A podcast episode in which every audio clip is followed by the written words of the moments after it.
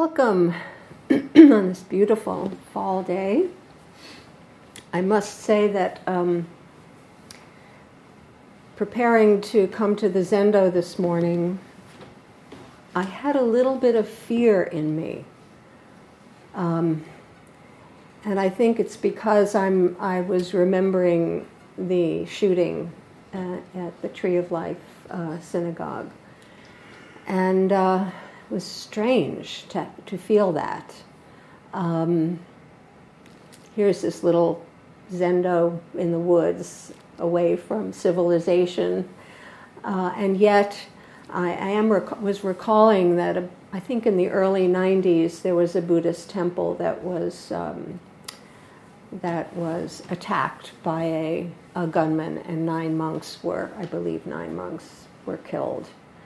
Uh, so I had that all those memories coming up, and um, just feeling that when we are practicing, uh, we're really quite vulnerable.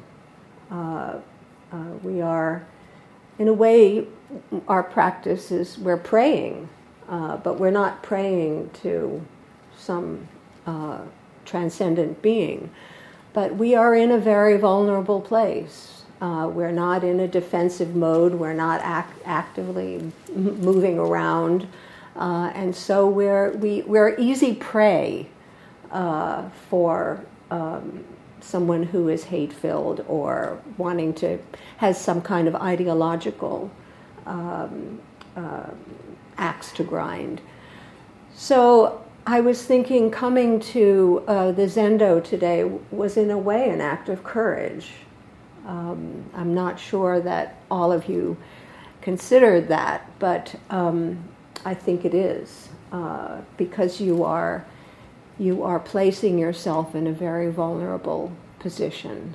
Um, so, uh, and it's very important also to, in spite of this um, suffering in our country and the hate and the divisiveness that is so present, uh, that in spite of all that, we, we inhabit our places of worship, uh, our places of spiritual uh, commitment. And so it's really important that you showed up uh, and inhabited this place in the face of all, all of the suffering in the world. So thank you for, for showing up. And speaking of showing up, I was um, a number of months ago, I discovered something very moving to me. Um, that was a Zulu greeting, and I think I spoke about this a while ago. Uh, but I want to, I want to be to, to explore this even further. It's a, um, a Zulu greeting which I was speaking about uh, with the word sawubona. That is the Zulu, Zulu word for I see you. I see you. Um, and in my research on this, I discovered that often it is not just I see you, but we see you. So it's not simply uh, that a singular person sees another singular person, but it's that person representing all beings to recognize someone. Uh, and in doing so, that someone comes alive. So if, um, if I say to you, upon greeting you, you enter my space, or we meet on the road, or uh, we meet at a dinner, and I say, I see you there's, there can be something very deeply enlivening about that. that when you give your attention, your full attention to someone, they feel like they have they've come alive. They've opened up. They are recognized. And it's not just, um, it, it doesn't feel quite like the person is recognized for a specific role that they play or a specific skill that they have, but that they're being seen simply as a, a human being. That it, it's, it's a completely open acknowledgement. It's, yeah, I see you. What I discovered was that there is a greeting that precedes the I see you, and that greeting is Sekona. And apparently that means I am here to be seen.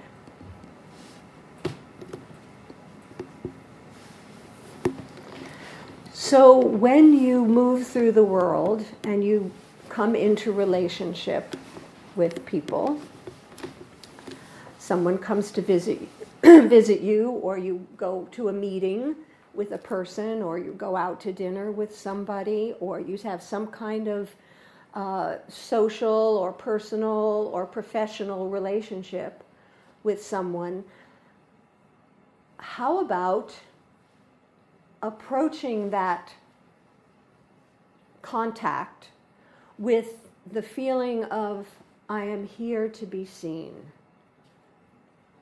Sometimes you have to talk to yourself. And I, I do that a lot. You know, you're sort of carrying these little sayings or mantras or to remind you, uh, like breathe, you are alive, which I have on my license plate. so every mm-hmm. time I, I get out of my car and walk around the front of my car, I see breathe, you are alive. It reminds me. So sometimes we have to talk to ourselves and say, okay, now I am here to be seen. And what does that mean? It means that I, it can mean a lot of things, and I invite you to consider what that might mean.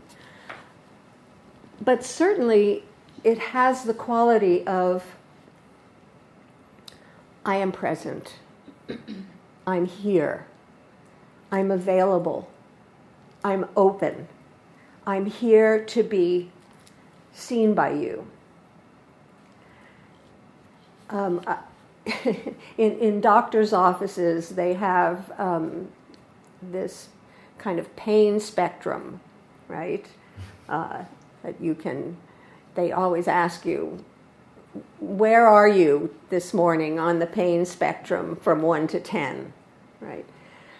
And we could put, put that same spectrum not on pain but on presence. you know, we, we could say, where are you on the presence spectrum? Are, are you fully here? Are you a number 10? Are you number five, just kind of half there, uh, still sleeping in your bed or uh, worrying about dinner tonight? Or, you know, are, are you here? Are you fully here to be seen? It's an interesting thing that happened this morning, in fact, right during our are kinhin for me. For me, uh, I uh, I sort of pride myself on the flower arrangements, and I noticed that as I passed this flower arrangement, the daisies were dead. really wilting badly. and I thought, my God, um, that's awful. And I had this intense impulse as I passed the flower arrangement to pull the daisies so nobody would see them. And that's sort of true of that other little arrangement there too. The yellow flowers are kind of wilting. And so I had to pass that a couple times with this incredible impulse to, awful. People are going to look at that and think, you know, Mado was neglectful, or you know, her skill has really deteriorated at flower arrangements. And so my ego, every time I passed it, it was, oh, there they are. there they are. Maybe nobody even noticed it, but I certainly did. And um, the last time that I passed it, it occurred to me that I could look at that as, you might say, a feature, those dead daisies. That I could look at it as that's an illustration of autumn, where everything is wilting and dying. So then it becomes such a deep reflection of the autumn season. and I, so it was tremendous learning right here this morning for me that I could look at this, my attitude could be very different. In either case, I was protecting my ego. I, I was very self centered about it. I couldn't just see it, that's what it is, without trying to make it into something that I could justify, that I could be proud of. So, what I was called upon to do as a, every time I passed that flower arrangement was here I am. I'm here to be seen this is my flower arrangement for today. Um, look at it. Um, and so I was very much aware that I had to resist the impulse not to be seen for that. Um, so one, so when we come into a, a relationship, particularly with other people, where we come with, I am here to be seen. We come with all our vulnerabilities. We say, I'm here. I can't control what you're seeing. And no matter how much, you know, maybe we failed in making a connection, uh, maybe I'm really sad today, or maybe I'm frustrated, or maybe I'm not feeling well. I'm here to be seen. That, that is quite a, um, a practice to, to, to let go of your armor, the armor of your roles of having to pretend that you're something that you're not, like I'm sad today. I'm here to be seen. I'm here to be seen. I'm not covering over. I'm present just as I am. So that is a way of approaching people, situations, we could say authentically. Authentically. Being genuine and not having to cover over. So no masks. What is this? Um, I sometimes refer to Eleanor Rigby. Um, Eleanor Rigby picks up the rice where a wedding has been, lives in a dream, waits at the window, wearing the face that she keeps in a jar by the door. Who is it for? All the lonely people. Beatles. So Eleanor Rigby stands at the window, stands at the window with the mask. So sometimes we can't even be genuine with ourselves. Right? She is just standing at the window, still wearing the mask. So, can we also, sitting on our cushions, walking ourselves through the day, can we feel within us an authenticity? Are we pretending to ourselves that we are not who we are? So it's a sort of self deception. Can we break through that mask, even in our private moments, to become fully authentic and truthful and honest without pretending to ourselves that we're someone we're not? I sometimes, you know, ask about you know, how, how do we talk to ourselves? How do we treat ourselves? Much as how we, how we treat other people. How, how we see ourselves often reflects how we see others. So, being available, I am here to be seen even to your children, your partners, your family, your colleagues, yourself. And then I am here to be seen, and the other person responds, I see you. I see you. can we really see another person, particularly the, the people who we tend to put into roles in our life, you know, our partner, our children, our parents, our, you know, people who are below us in rank. Can we see them beyond that, beyond their armor, beyond their labels? I like this story. It happened to me um, a number of years ago, and it's sort of still happening. In the winter, I usually go to California in part to practice at Jikoji Zen Center and to do some teaching, and to visit my daughter who lives in Alameda. And my daughter knows that much of my life is spent um,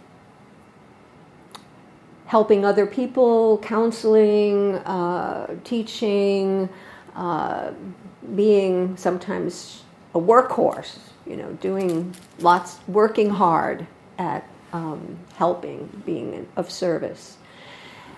And a number of years ago, she said, Mom, when you come to California this year, you're going to be the queen. and I'm, I'm going to wait on you hand and foot. And anything you want, you will be treated like royalty. I arrive at the airport and um, go down to the baggage claim where I usually meet my daughter. And she had gone into a costume shop and purchased a crown. Toy crown, a costume crown, of course. And she was standing at the baggage claim with this crown. And of course, I was quite surprised. But my first impulse was to put the crown on. So I put the crown on and was walking through the airport. with my crown. And of course, everybody found, found that quite interesting. They were uh, all kind of looking at me. And I knew that my daughter had, her heart was in the right place, and I wanted to acknowledge her. And I just didn't want to sort of tuck the crown into my, my suitcase and forget about it. But, and she thought this was, of course, quite amusing and beautiful. And as I was walking through the airport with my crown on, I thought to myself, what if everybody was wearing a crown? Wow, what a different world perhaps we I hope there wouldn't be any competition royal competition but but it would be such a lovely thing if we each saw each other as royalty as what we would say in our practice having buddha nature if we could all see the buddha nature in everyone we met so when we say, I see you, what we're saying is, I see the queen. I see the king. I see the prince. I see well, Prince Siddhartha. Uh, I see, I see Buddha. I see Buddha. I see that on the Thursday group we talked about Buddha entering uh, his um, the deer park, meeting his uh, five friends, and they saw a radiance about him, right? Can we see the radiance in everyone? In everyone. So when we say, I see you, we are seeing that radiance.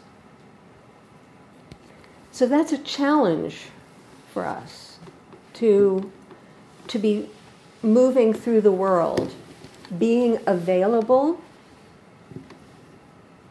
I'm here to be seen in all my wilt, wiltedness.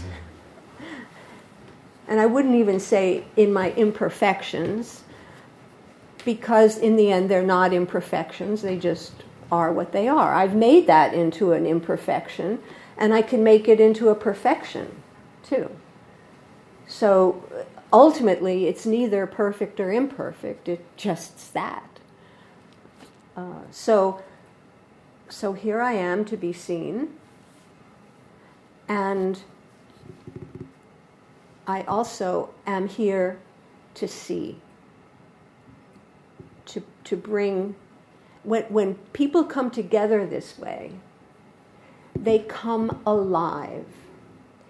There's a good reason why um, the lotus flower is a symbol of Buddhist practice. First of all, the lotus emerges out of the muck, out of out of out of the mud, um, out of the darkness of that pond, um, and so too, our suffering, our darkness, provides the, the, the soil, the earth, the, the, the ground out of which the lotus, which is an extraordinarily beautiful flower, grows. It's not only beautiful visually, it also has a beautiful fragrance. So when the lotus ar- arises out of the mud, in the dark at night, it closes up. It closes up. And the outside of the lotus is very rough. It's not, it's not soft and beautiful. It, it's actually, you know, kind of um, uh, uh, uh, kind of grating to look at. It's not, it's not terribly attractive even as a bud. But as soon as the dawn arises and the sun begins to rise, the warmth of the sun and the light of the sun begins to open the lotus. Little by little, it opens to the light and the warmth of the sun. And the innermost petals of the lotus are the most fragrant and they're incredibly fragrant. But you would never know from the muck and the bud that this was such an extraordinary flower. So when you offer yourself to others, opened, And you can offer your vision, your warmth, your light to another. That, much like the lotus, opens. So we say in also in Buddhist practice, the two wings, wisdom, compassion. Wisdom, compassion. When you offer your wisdom, I understand you. I see you. I want to learn about you. I want to be open to you. That offering of understanding, the light, the light of the sun that opens the flower, and then the warmth of the sun. Compassion. I open to you with the light of understanding and the warmth of compassion. And when you know, when you feel that from somebody else, I'm here to hear you, to see you, to understand what you're going through, to try to enter your life with you, engage with you. We have something to do together. And then also feeling the warmth of somebody else. You know? That's why, you know, a hugging practice is really good. Because you can actually feel the warmth of another person. And when you get a genuine, deep, warm hug, something opens inside. Something opens inside. And so there are many ways to hide. And of course, my, my favorite straw man or straw woman is the computer and texting. You can really hide. Uh, you don't have to see someone. you can just, you know, text something and send it out into the ether. But here, we show up full, fully. I'm here to be seen, not just to be texted to. I'm here to be seen. And I'm here to see, to actually see you in your fullness, in your completeness. So think about the ways that we hide from being seen. And there are lots of reasons why we hide. And also the ways we resist seeing others, but only bring our preconceptions with us to the way we see things. So there's a deep practice here in this Zulu greeting. I am here to be seen. I see. Good practice.